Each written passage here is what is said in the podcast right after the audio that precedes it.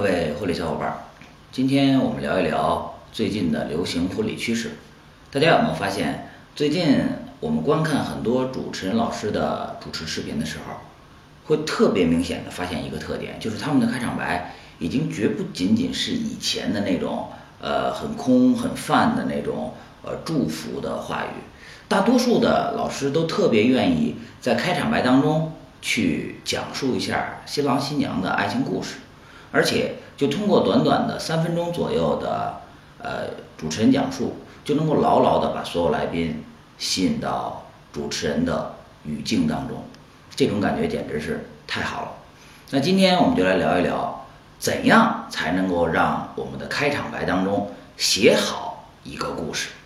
其实说到呃故事这个事儿，呃，大家有没有琢磨过，呃，为什么故事就特别能够打动人心？你看我们的那个法律法规的条文，还有一些医学的书籍，是不是让你一看起来就感觉到头疼、昏昏欲睡？但是你朋友在跟你聊天的时候，如果讲的不是那些枯燥的文字，而是真的把一些事情变成一个故事去讲给你听的时候，你就会听得特别的入迷。如果这个故事足够精彩的话，你甚至还会传播给你身边其他的朋友。这就是故事的魅力。故事是一个最好的传播载体，也是最能够吸引人和打动人心的呃一个载体。那么今天我们要聊的，怎样才能够在开场白当中写出好故事，其实也是源于我在樊登读书会当中听樊登老师讲的一本书。这本书的名字就叫做《怎样写出好故事》。这本书的作者叫做丽萨克隆，他是加州大学洛杉矶分校的。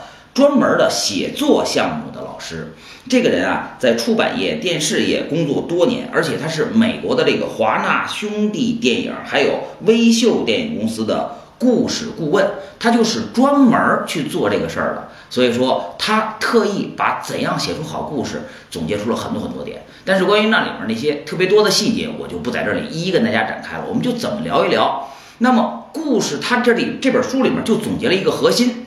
这个核心叫什么呢？我认真听啊，就我这句话，我感觉特别特别有道理。故事应该是讲述发生的事情如何影响某个人，而这个人正在力图实现一个困难的目标，最终他或他如何变化。我再读一遍，您听一听。故事是讲述发生的事情如何影响了某个人，而这个人正在力图实现一个困难的目标，而最终他或他如何变化。那么这句话其实就是故事。你比如说。嗯呃，我今天我来录制婚礼专家，我首先把我们的这个相机支上，然后开机，灯光调到合适的位置，这儿摆一个茶杯，这儿摆几本书，这儿还有一个鼠标，然后拿开本子，跟大家里在这里努力的、认真的讲述本集的婚礼专家第九十五集。我刚才的描述叫故事吗？不是，这只是一个事儿。你看啊，我们原来主持人的开场白当中。尊敬的各位来宾、女士们、来女士们、先生们，感谢各位在百忙之中抽出时间来参加新郎新娘的婚礼啊！今天我们的天气是多么的美好啊！鸟语花香啊，金碧辉煌啊，等等等等，这些东西，第一，它跟来宾没有任何的串联感；第二，它不是一个故事，所以才会造成了什么？就是主持人在台上说的挺激动，台下来宾一动不动，这也是我们主持人最尴尬的一个事情。那么，把故事融入到开场白，效果就会完全不一样。刚才这个作者丽萨克隆去讲。故事是讲述发生的事如何影响某个人，他这里面总结了一个核心，四个核心。第一叫情节，第二叫主人公，第三叫困难的目标，第四也是最重要的叫如何变化。啊，再说一遍啊，情节、主人公、困难的目标如何变化。那么，当我们知道这四点之后。是不是就可以在以后我们去创作开场白的时候有一个架构？我就发现一个事儿啊，呃，最近看书看的特别的多啊，看了好多好多书，呃，尤其是一些关于工具方面的一些书。我发现，呃，就是呃，美国的一些作家也好，或者是一些作者也好，他们去写东西的时候，特别愿意去把一个现象背后的理论去挖出来，并且列出一二三四。你看，如何写出好故事，这貌似应该是一个很神来之笔的事情，但是他就给你挖掘出来里面有这样的核心要点，你只要按照这几个核心要点去套用，其实很容易就会写出这样的故事。你看啊，刚才我说的四点：一情节，二主人公，三困难的目标，四如何变化。那这个怎么来套用到我们的婚礼当中呢？哎，我就根据这四点，我今天下午刚刚就按照这四点去写了一段台词儿。那么刚写的也背不下来，所以我读给大家听一下。把这个电脑的音乐我也放一下啊。我还特意配了一个开场白，这个开场白先想出前面的淡淡的音乐。这会儿我设想的是，呃，整个大厅的灯光还是黑着的，然后音乐的缓缓响起，我们的灯光可以让它一二三四刷收，然后舞台上灯光慢慢的亮起，主持人开始登台。作为一名婚礼主持人，我脑海当中经常在思考一个问题，那就是我到底要在舞台上讲什么？其实，我和各位朋友一样，都是这场婚礼的见证者，并且要为新人送上最好的祝福。但除此之外，我还有一个特别的工作，那就是把他们平凡而又温暖的爱情故事讲给你们听。有时候我真的会感叹，命运之手是如此的神奇，会让原本生命中没有任何交集的两个人，就这样恰到好处的走到一起。十年前，小刚从大学毕业，并留在了北京这座城市打拼。他每天很努力，期望能够在这个城市有一个温暖的家。多少次黎明时分开始工作，多少次披星戴月，拖着疲惫的身体回到宿舍。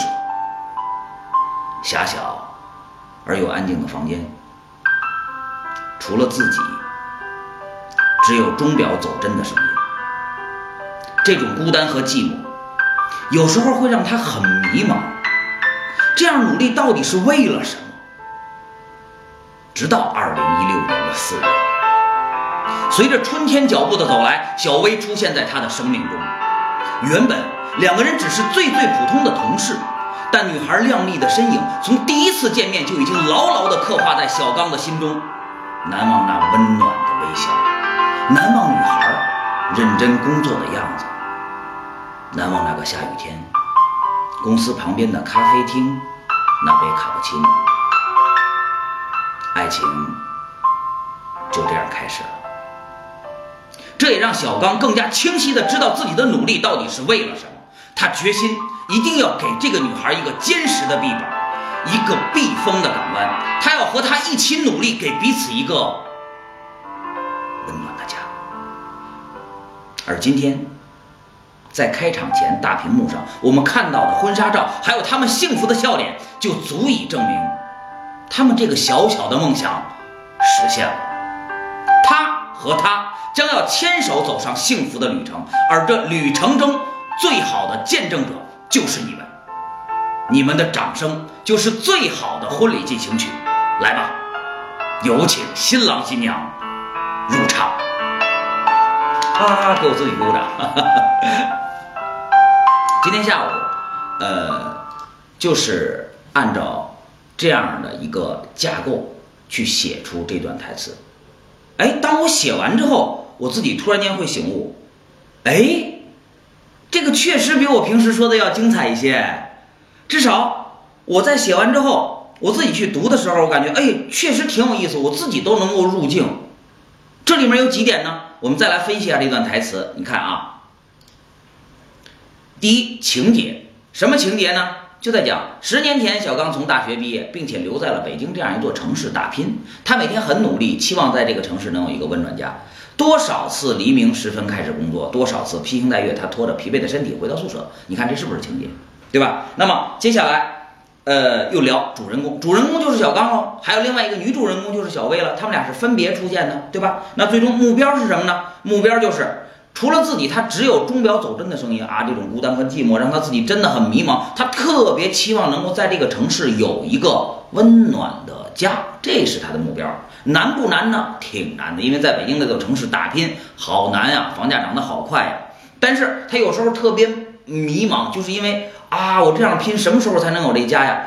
直到什么？哎，你看，这就是故事的转折。困难的目标一定要有一个转折和冲突点。直到二零一六年的四月，伴随着春天的脚步，小薇出现在他生命当中，就会有没有一种感觉，就是在电影大片当中，哇，希望出现了那种感觉。对，女主人公出现了，小薇是带着光芒出现在他身边的。